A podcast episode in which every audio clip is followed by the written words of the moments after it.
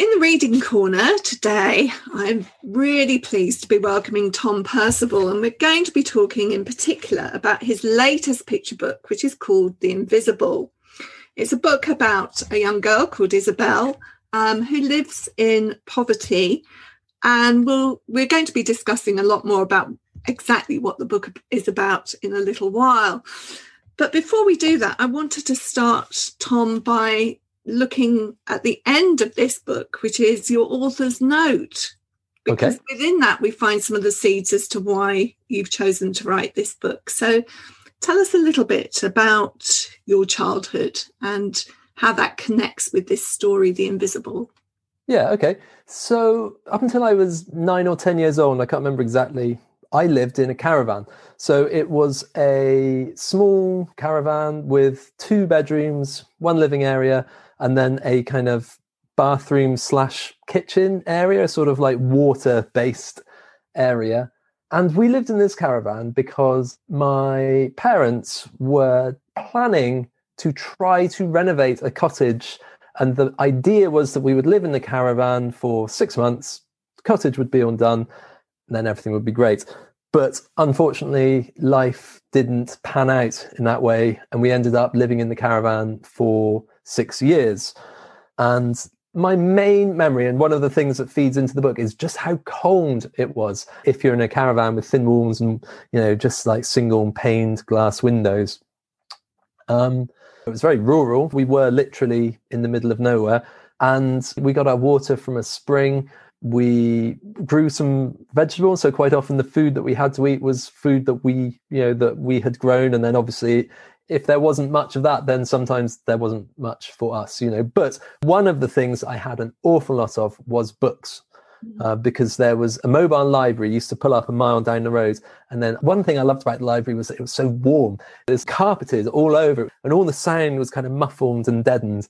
And you just felt completely cut off from the challenges of my life when i was in the library it was like quite literally like my safe space you know and i could just sit in there and i could go through the books choose which ones i wanted and then i could carry them home and i loved it so was it books that you think got you through a number of things books certainly was one thing yeah my, my parents gave me uh, a massive love of reading and literature in general and that sort of access to other worlds. You know, I was always encouraged to read books about all sorts of different cultures, different places, places that I had never been, still haven't been, quite possibly never will go. But, you know, I definitely felt growing up that the world was a big place filled with all sorts of different people. And that was definitely one of the things that I got from readings This idea of like a like a broadening of of my understanding of the world, I suppose. Um, and then the other thing that was a sanctuary was that I lived in a beautiful place that I that I loved, and I was just allowed free reign. You know, it was like I'd be given some sandwiches, or me and my brother would be given some sandwiches, and off we would trot. I think there are a couple of things there for us to explore when we come to uh, look at the book, The Invisible. One is that you had companionship because you had your brother, and the other is an outdoor space that felt safe. So tell us about why you decided to write and illustrate this book at this particular time.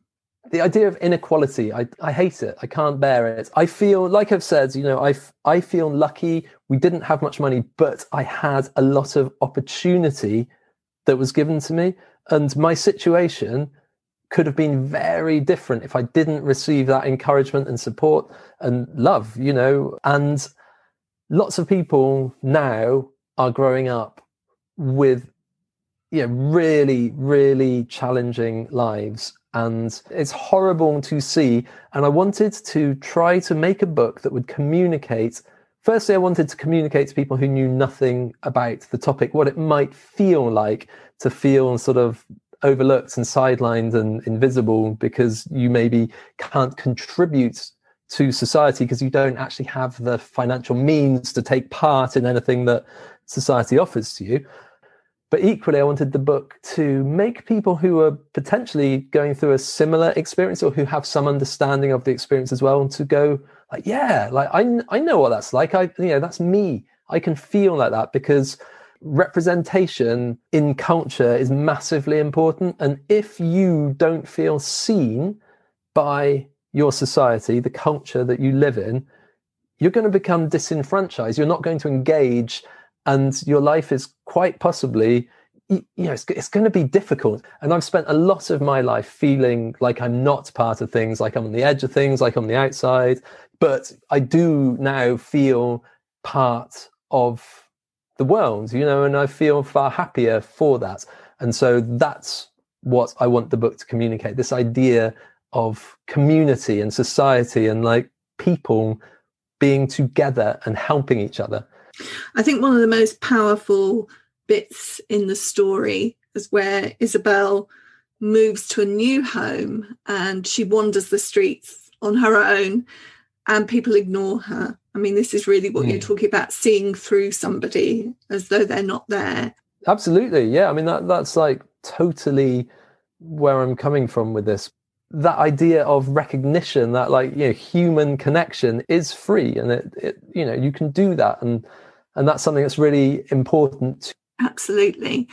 Talk us through the book a little bit. Tell us about the story and how you decided to tell it in this way. So it starts with Isabel living in her house. It is very mm-hmm. cold. Take us take us from there. Yeah, you know, she's in this house and it's cold and that as I said, that's what I remember my life being like. I remember you know, sometimes in winter I'd wake up and there would be ice on the bunk beds that me and my brother slept in. There would be ice on the blankets that we slept under because my breath had condensed. So um, these things are details that I remember from my life. And so she's in this house and there's all these moments, like say the cinema, like new toys, things like that, which as a kid I remembered feeling like, oh, you know, well, my friends go and do these things and I don't get to do that, which made me, you know, feel at a disadvantage, I suppose. Uh, and then we get to the page where uh, Isabel and her family are toasting bread in front of the fire. And that, again, is a detail that was just, that was something that I loved because it tasted amazing when it had been toasted on the fire. But that that also, you know, these little rituals, you know, that stuck in my mind and were comforting, you know. So hmm. that's what sort of fed into that kind of hmm. moment. We may as well talk about the pictures as well as we're going through because Isabel's world is very grey because it's cold and it's winter, but also it's metaphorically the things that surround her are grey. She's a spark of colour in this, isn't she? Early in the book, she's putting on this green jumper. And yeah. those colours reminded me of grass and sky. I will confess to not having considered that. And I have in a lot of my other picture books considered the colour scheme very carefully and utilised stark monochrome with a flash of colour. But what I was trying to do in these early spreads is just, it, wasn't so much that I was going for grey, I was just going for like cold. I was hmm. just trying to represent that feeling of a, of sort of yeah, just lack of warmth in in the environment. Um, and then obviously on the you know because then when we get to the the page when they're toasting bread, I've I've sort of made the room quite cool in its color palette, but then the fire is is warm and the her family members are warm because that's where she is receiving this warmth from. And gesturally, there's warmth there through the family. And the inclusion of the dog, I was really, you know, I was just interested in reading this to say, how would I have responded if the dog wasn't there? Would it have been a different story without the dog? And it would. Yeah, I think it would. I mean, the, the dog is really is really important to me because I was really aware that I wanted this story to be Isabel's story. So I wanted her to have agency in the story and to be the person who is, you know, pushing the events forwards and who is experiencing the story. And so if she had had her parents with her, that would have made it a story about family. And that just wasn't the story that I wanted to tell in this instance. And so the dog wasn't always going to be in there, and there were a number of different dogs that I, I auditioned and uh, drew pictures of, and I was like, no, you won't do it all. Um, and then I, I wound up here, and the dog was really important because I wanted. It's it's a, you know it is a challenging subject to make a picture book about, and I'm aware of that, and I know that some people might feel that, especially at the start, it feels a bit heavy. And I wanted to lighten that and I wanted to offer relief. And I felt that the presence of a small, cute, you know, fluffy dog just did lighten things and it made you feel like Isabel always has a companion. She's always got someone there who is understanding and offering just love and encouragement, kind of un- in the unconditional way that a dog does. So, shall we move the story on? Tell us a little bit about what happens then. Yeah, so they're in their house and things are difficult and they don't have much. But as the spread, which um, there's a spread where we see them playing in the snow together, it says, after all, she and her family had everything that they needed. They had each other, which I think is important, you know, because her situation would have been very different had she not received support from her you know from her family it would have been awful you know crushing right from the start but then what happens is that gets to the point where even the love encouragement and support she receives just isn't enough because there are you know there are financial realities at play in the world and you have to pay your rent and you have to pay your bills and all of these things and it gets to the point where isabel's family are unable to do that. And they have lived in what was their kind of their home and the home that Isabel has always known. And then they have to move uh, to, and I never show, I never actually show their new home because, well, there are lots of different reasons. I didn't want to, I didn't want to kind of make any assumptions about uh, you know what people might consider to be a good situation then a bad situation i didn't want anyone who read it to feel like oh like right so you're saying that like my life is horrible because i live in a place that you're showing to be horrible. So i didn't show where they have to move to but the feeling of her new environment is that it is closed off to her. It's cold it's distant it's remote and she can't kind of find a way in. So i go with quite a lot of these big buildings that just look imposing and make her feel small um, and so that's that's what I was trying to show in the pictures there. But there is a wonderful turning point when things have got bad, and she has, and, and we should say that she gradually fades through this process and dissolves into the background until she does become invisible. That that was where the the whole idea of the book came from. Actually, it was in my head. I was writing it as um, I hope Bloomsbury aren't listening, but I did write it thinking it would be one of the big bright feelings books. Um, and it would be something like you know, Isabel's Invisible or something like that. But th- those books have a very sparse text, and it's the, the text is always really, really reduced. You know, so it's immediately graspable by anyone. Um, and I just felt like actually I want I, I needed more words in this. and I mm. wanted to explore the feelings and the sensations that she goes through in more depth. Mm. Um, so that's why I turned it into one of these books. But yeah, that idea of turning invisible was the whole, like, that was my idea when I first started wanting to write the book. It's about that feeling that you, that you are not seen, that you're not part of the world. No one values your contributions or what you could contribute. Um, and that was what the book is. Yeah, mm. that's the core of the book for me. Anyway, that there is a turning point. Once Isabel's become invisible, she starts noticing things. And this is where she starts to take some action herself, isn't it? Yeah, yeah. So once she is invisible, she starts to see other invisible people. She sees other people who are, because this is the thing the world has far too many ways of making people feel like they don't belong, like they don't fit in, like this isn't your place and that's essentially what she discovers. So and this is this is i think something that happens in life. When you go through an experience yourself whatever it is whether good or bad you you do understand more about that situation. You can't help to. You go through financial difficulties you then have an understanding of what it's like to live in financial difficulties. And you also i think the more sort of challenges you go through in your life the more you understand all sorts of different challenge. So that's what happens to Isabel. She starts to recognize that she has challenges in her life, but so do lots of other different people in all sorts of different ways. you know people like elderly people and less abled people and people from different backgrounds in certain situations you know there there are lots of different sorts of people who get sidelined and essentially what isabel in the story does is acts as a kind of catalyst to draw all of these different people together. And then once they sort of unite and form their own kind of community that's when the change in the story really starts to happen. And that's when you know things pick up for her.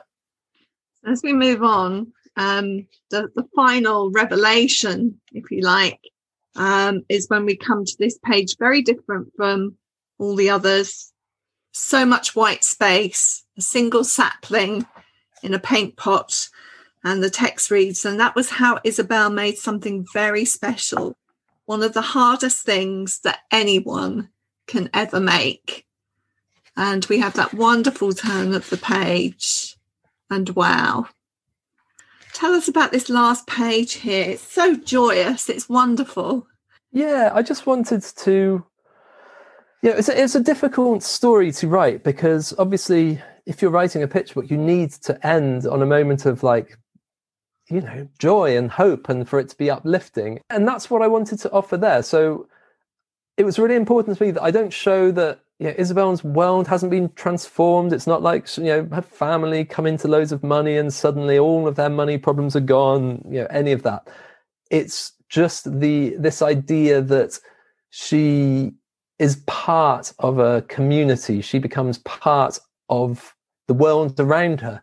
And that to me is the the goal. So that was what I wanted to show in that picture. And there are loads of you know, I lived in South Southeast London for a while, and so the lady planting flowers in paint pots that used to happen in the in these kind of flats I lived in. So she would use like you know gardener's twine or like you know bits of wire to like fix onto the railings around the side, and she grew flowers in these wow. in these pots, and it was amazing.